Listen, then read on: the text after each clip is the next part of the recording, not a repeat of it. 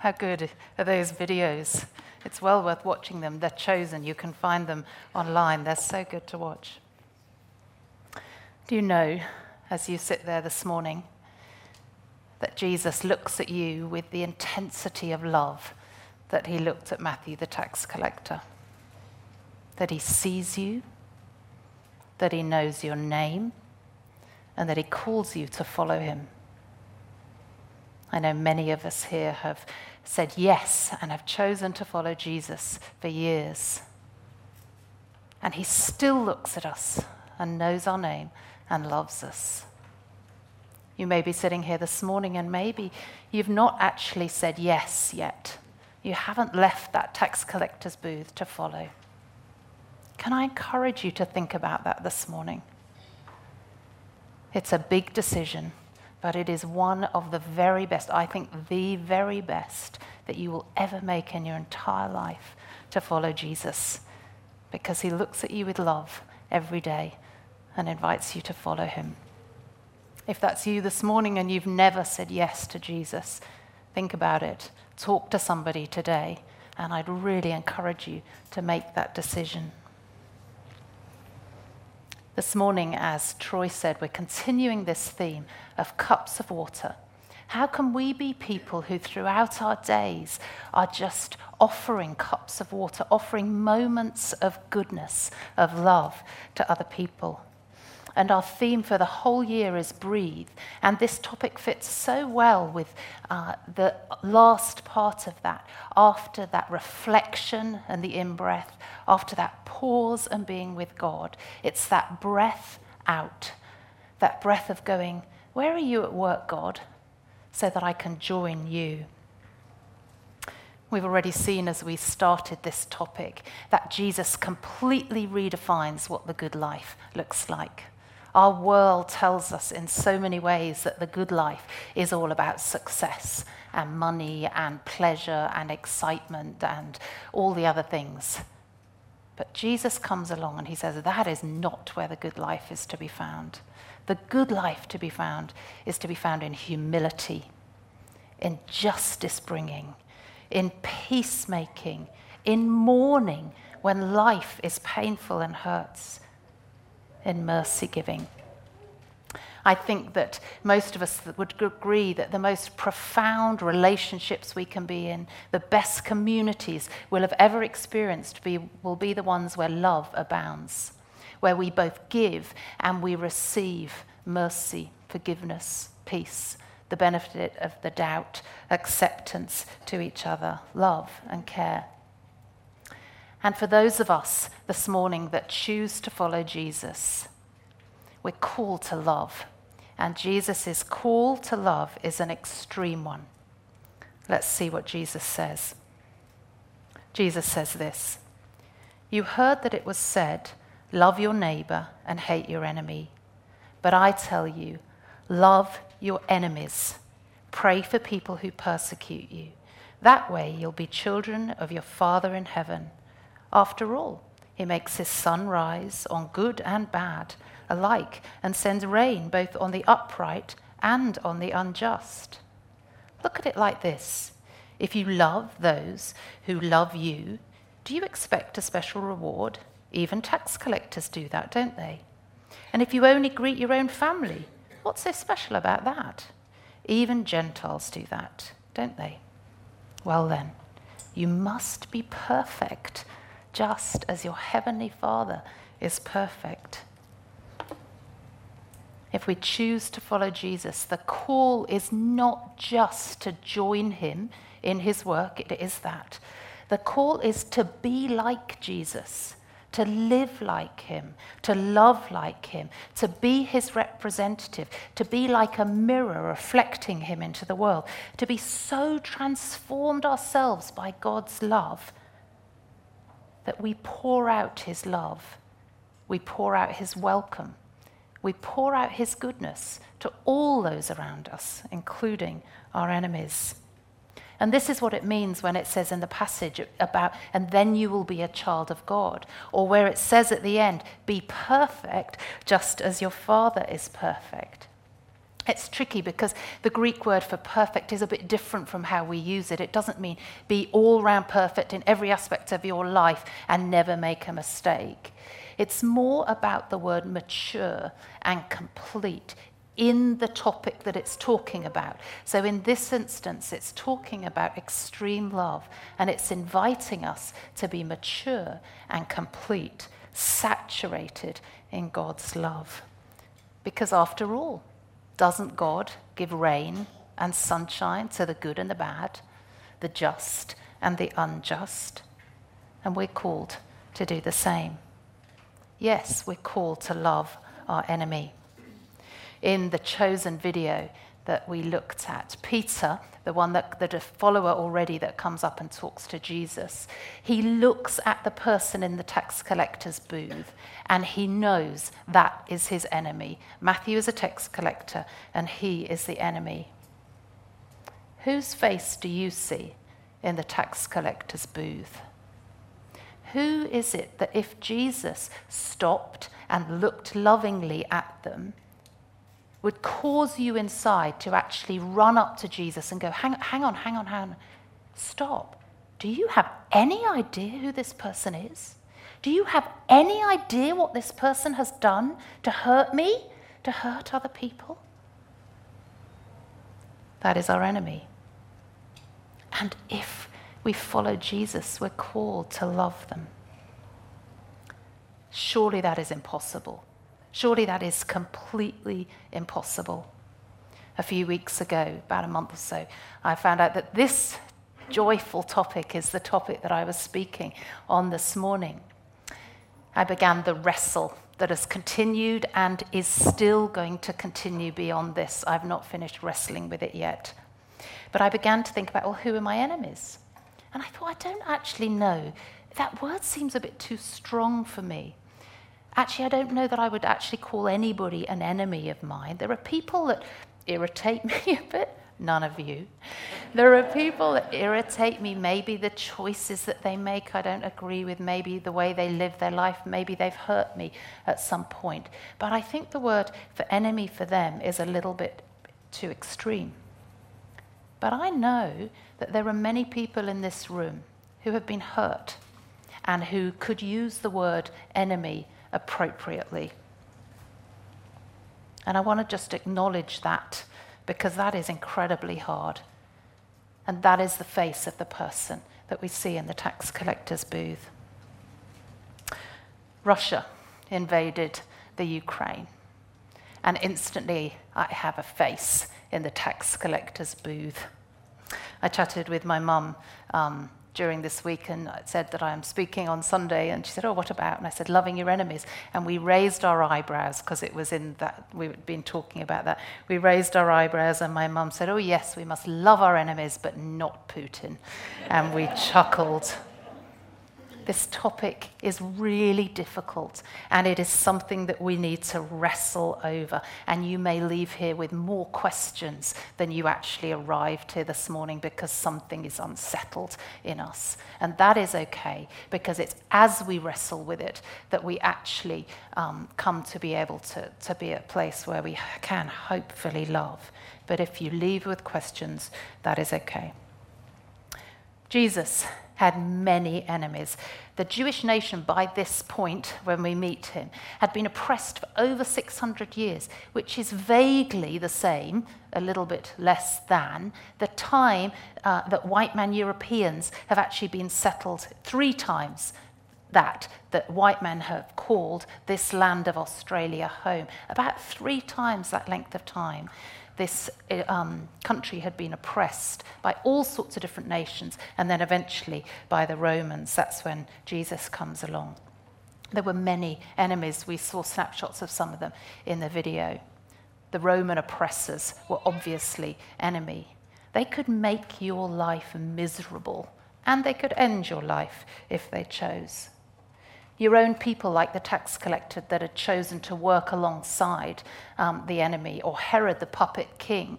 These faces were all faces you could see in the tax collector's booth as your enemy.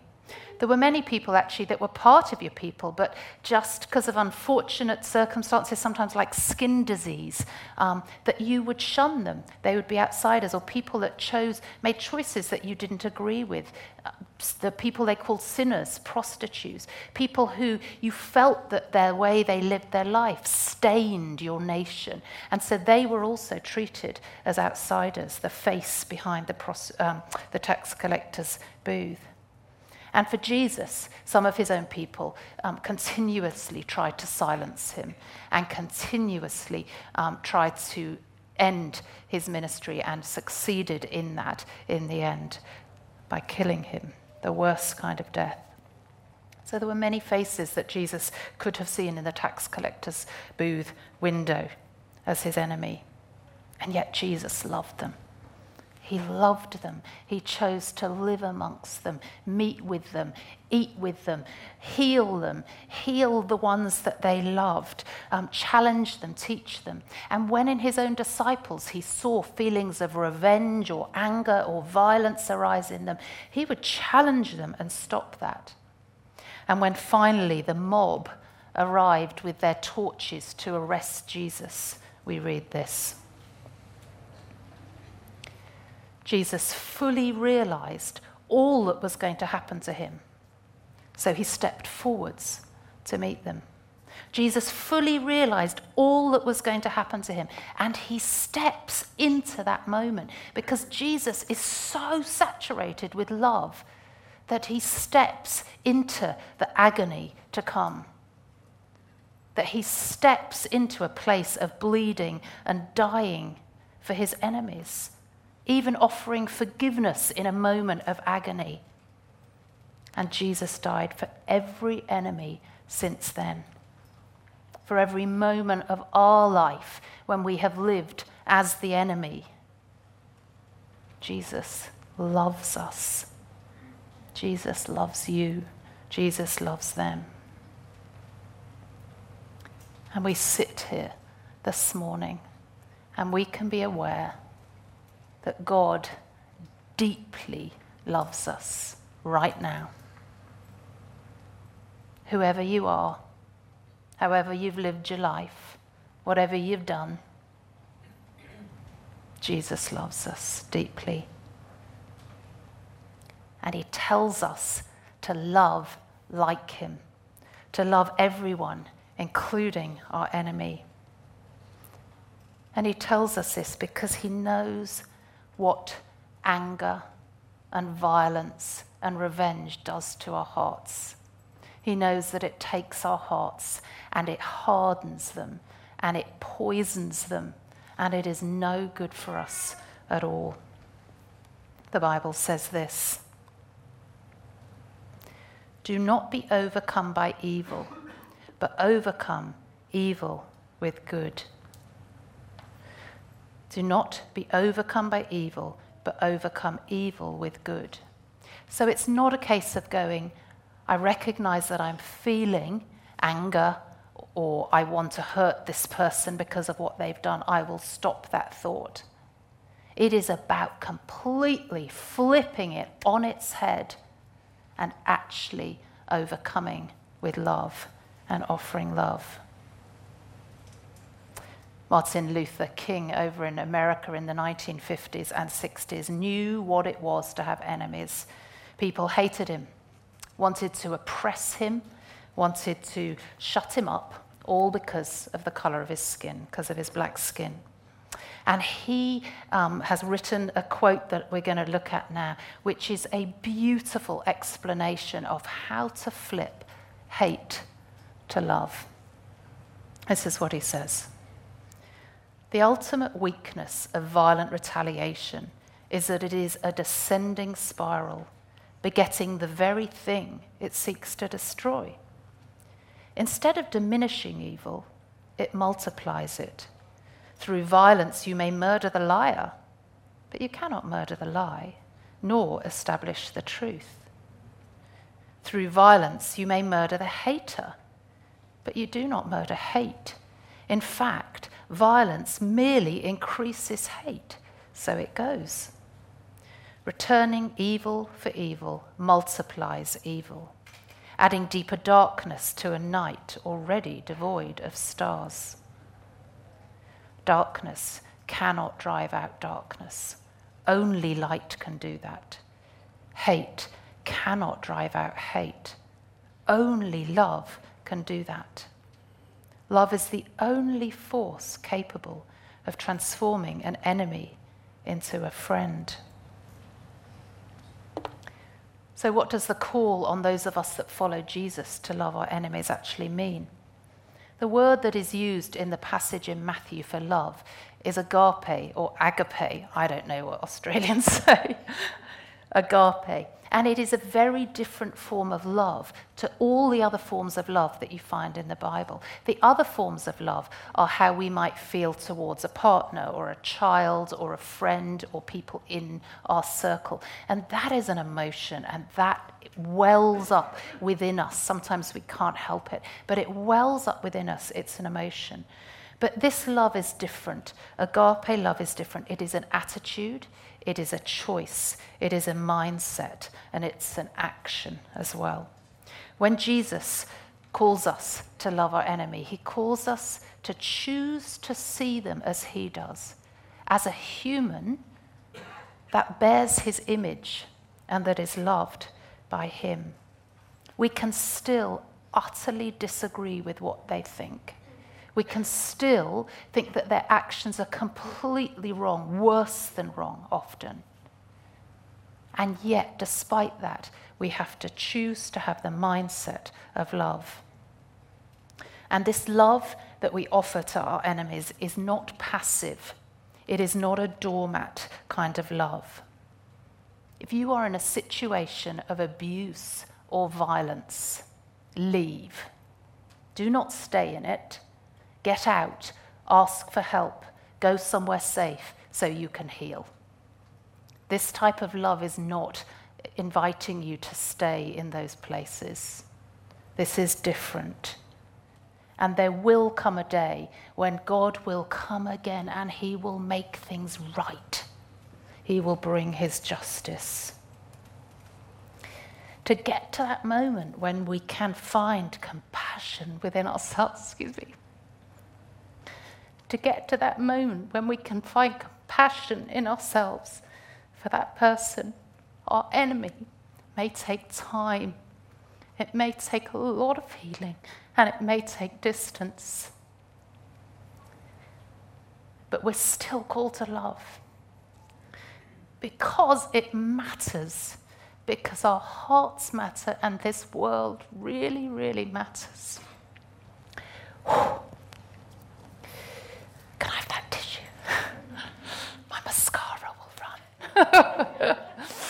Oh, excuse me.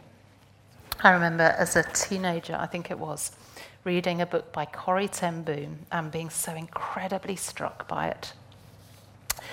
Um, she was about my age, actually. I always imagined she was younger, but she was about my age, early 50s. And she was a watchmaker in Holland.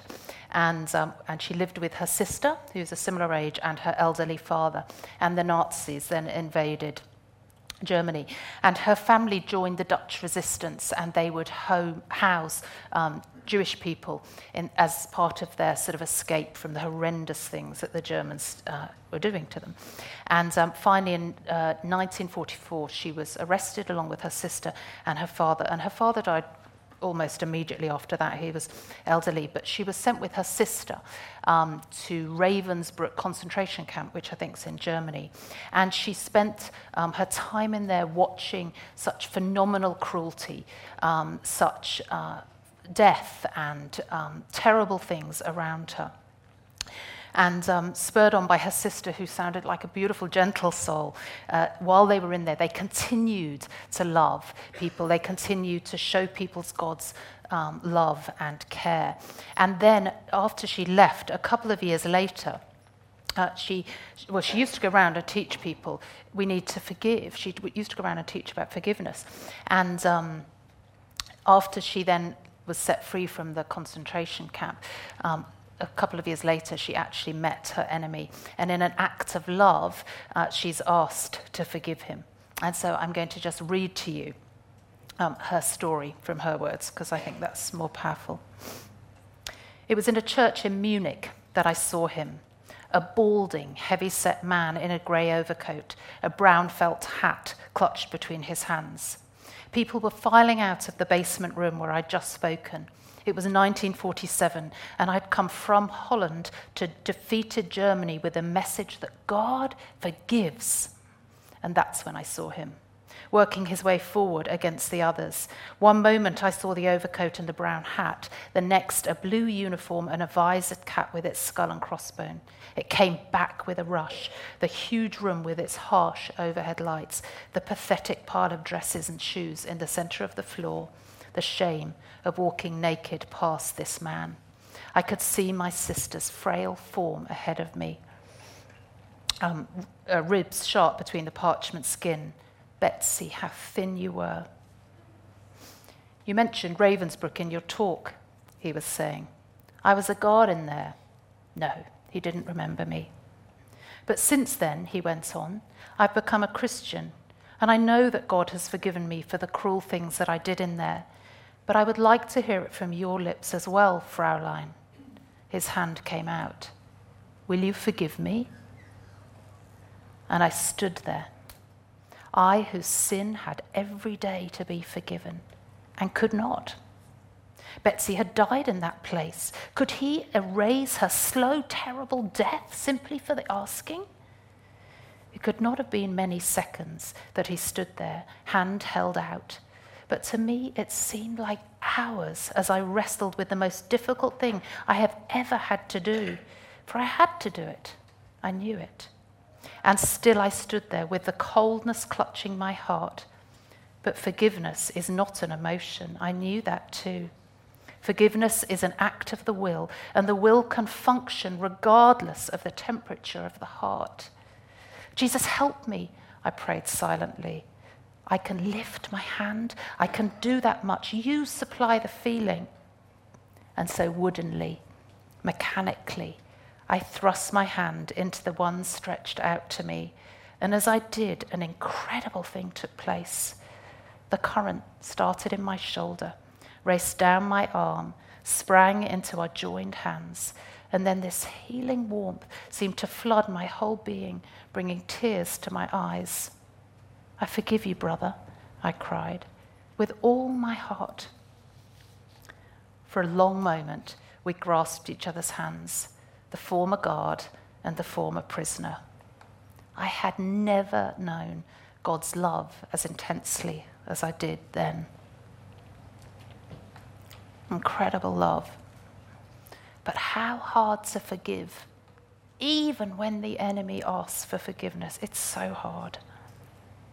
Martin Luther King's enemies, I haven't heard stories of them ever coming to him and saying that they were sorry before he was assassinated in 1968. I love this photograph of him. Often the Ku Klux Klan would go round and put um, wooden crosses in the front gardens of those they were opposed to and burn them at night. And it was just a sign of hatred and um, a warning, I suppose.